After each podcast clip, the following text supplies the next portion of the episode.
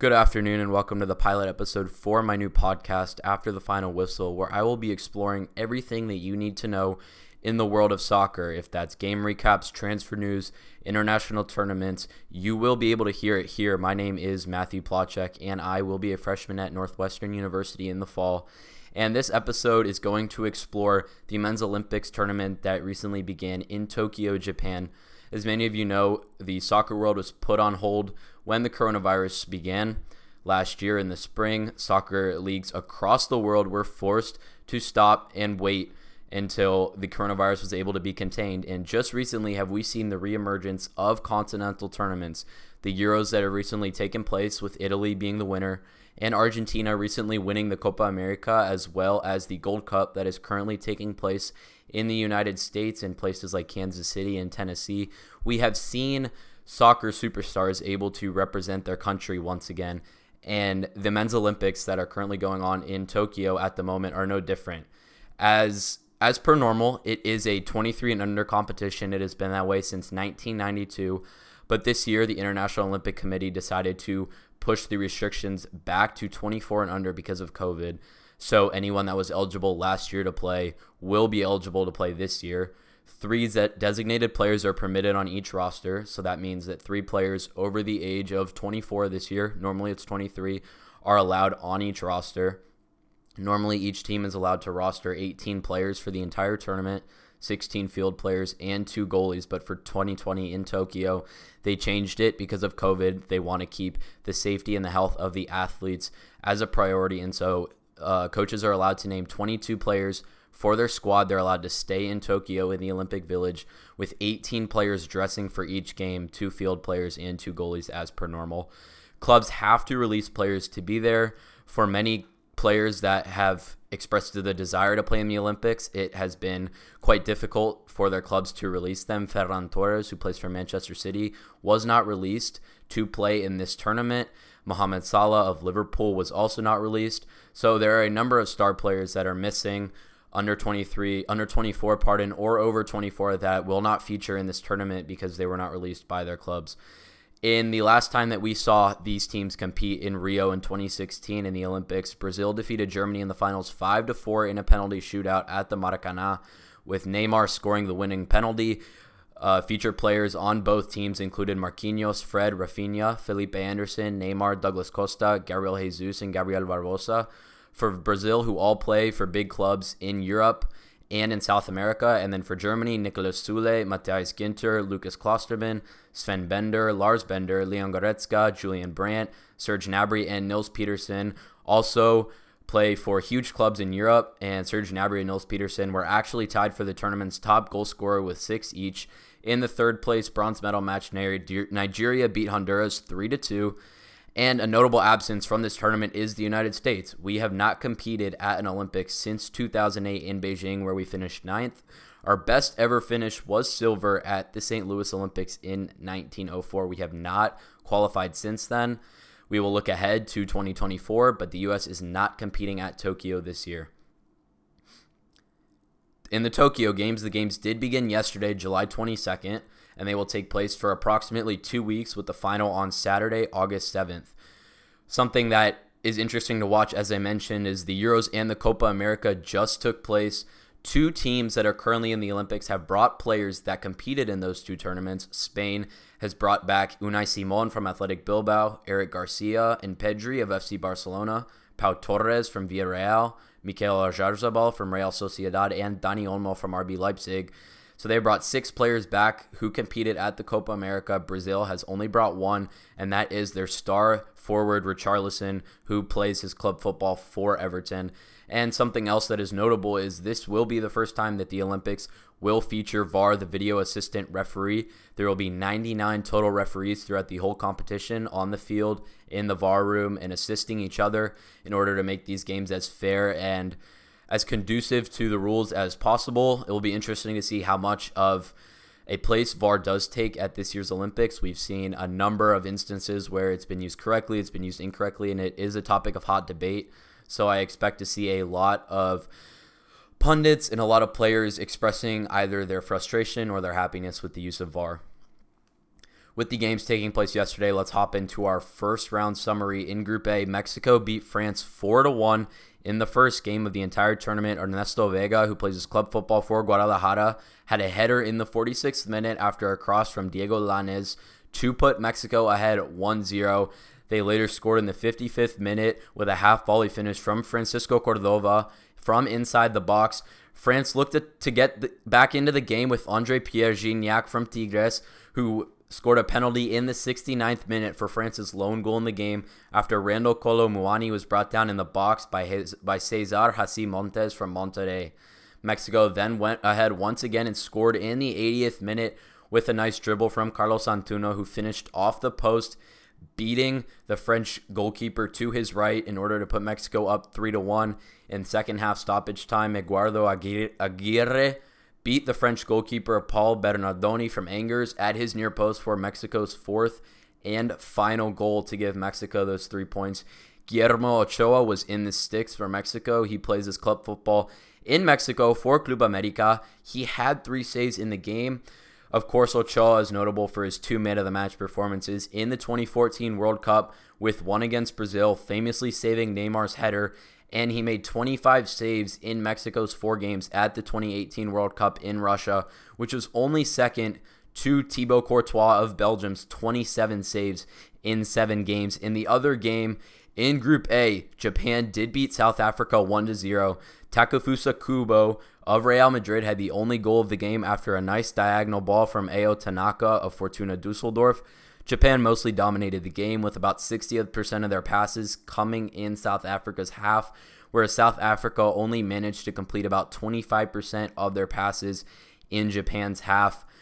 Uh, Japan also had five shots on goal versus South Africa's only one.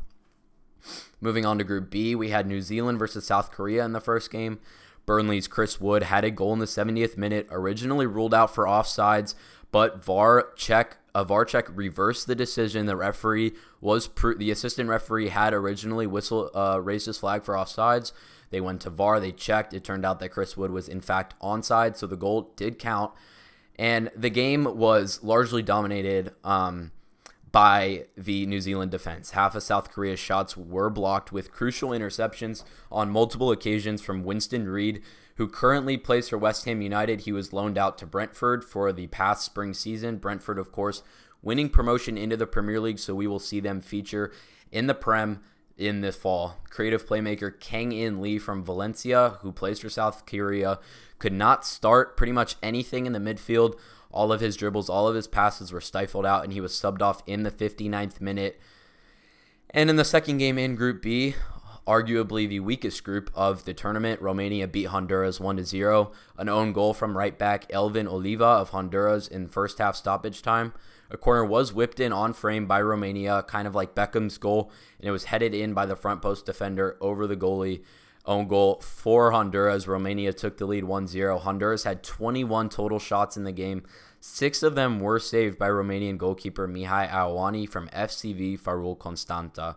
Overall, not a very exciting game, but I think that Romania did take advantage of the chances they, they were given, and they luckily had the own goal fall in. I think Honduras is unlucky not to escape with a point there, but they will both look to their next matches in order to earn a chance at progressing in this tournament. Moving on to Group C, Egypt and Spain in an interesting game tied zero to zero. All six Euro call-ups that I mentioned earlier for Spain started after featuring in their semifinal loss in the Euros to eventual winners Italy. Dani Olmo, Pedri, and Unai Simon all played one hundred twenty minutes in that game. Eric Garcia played one hundred nine, Oyarzabal played seventy, and Pau Torres came on for Eric Garcia, earning eleven minutes in that game. All six of those players did start yesterday against Egypt. In regards to Pedri, the eighteen-year-old Barcelona player, it was his sixty-sixth game in three hundred twenty-two days. He only missed one minute at the Euros.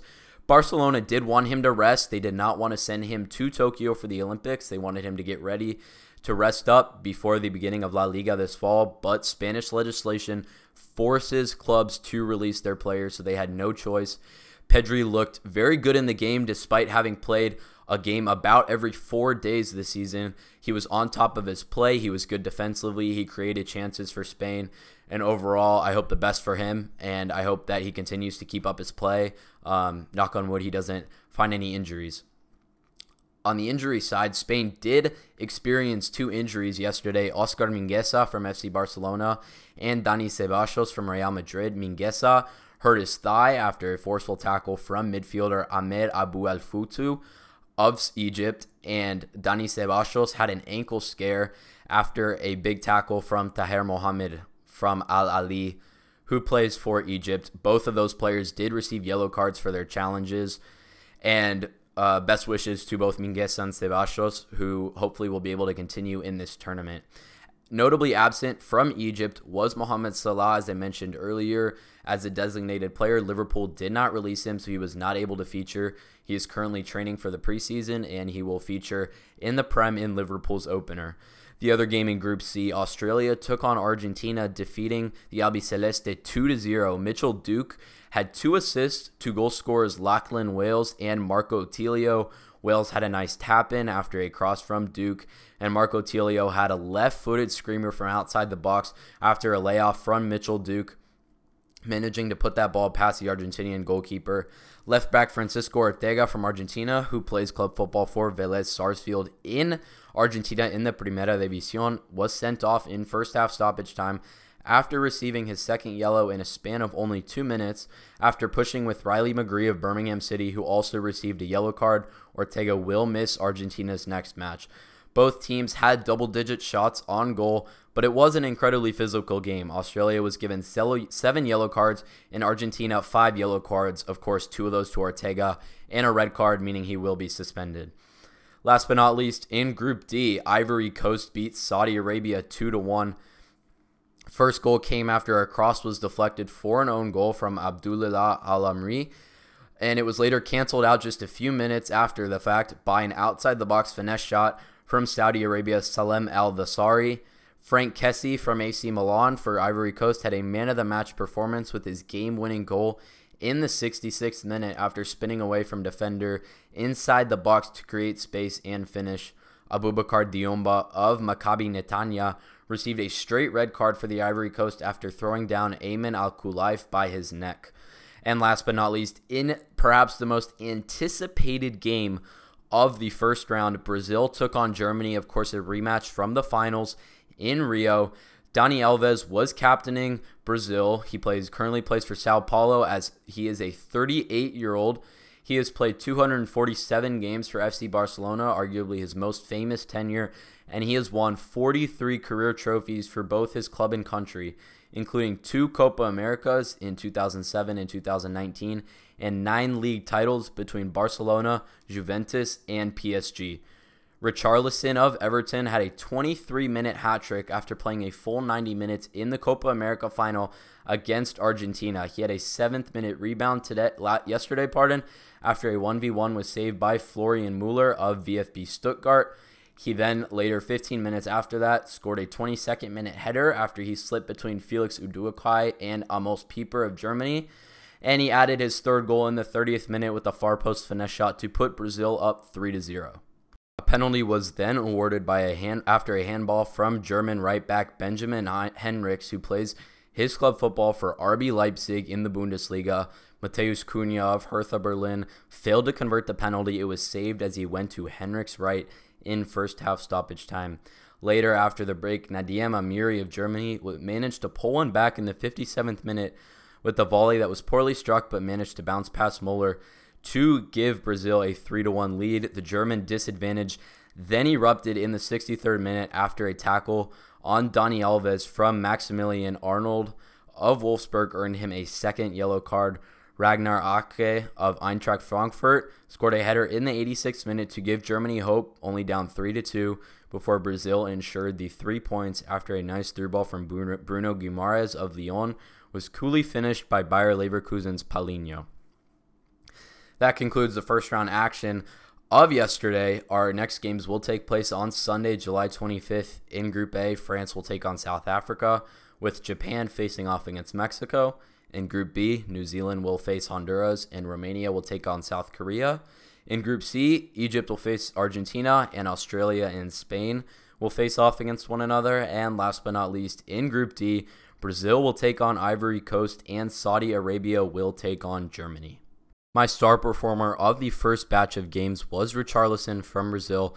His third, his three-goal performance, a hat-trick in only twenty-three minutes, is the only player to play in both the Copa America and now the Olympics. I think he had an, a fascinating game, and I look forward to seeing his performance as Brazil continues in this tournament.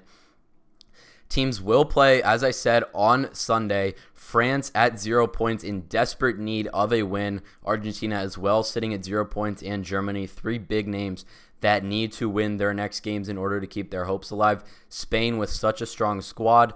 They are sitting and tied for second place right now with Egypt, but they will look for some points against Australia.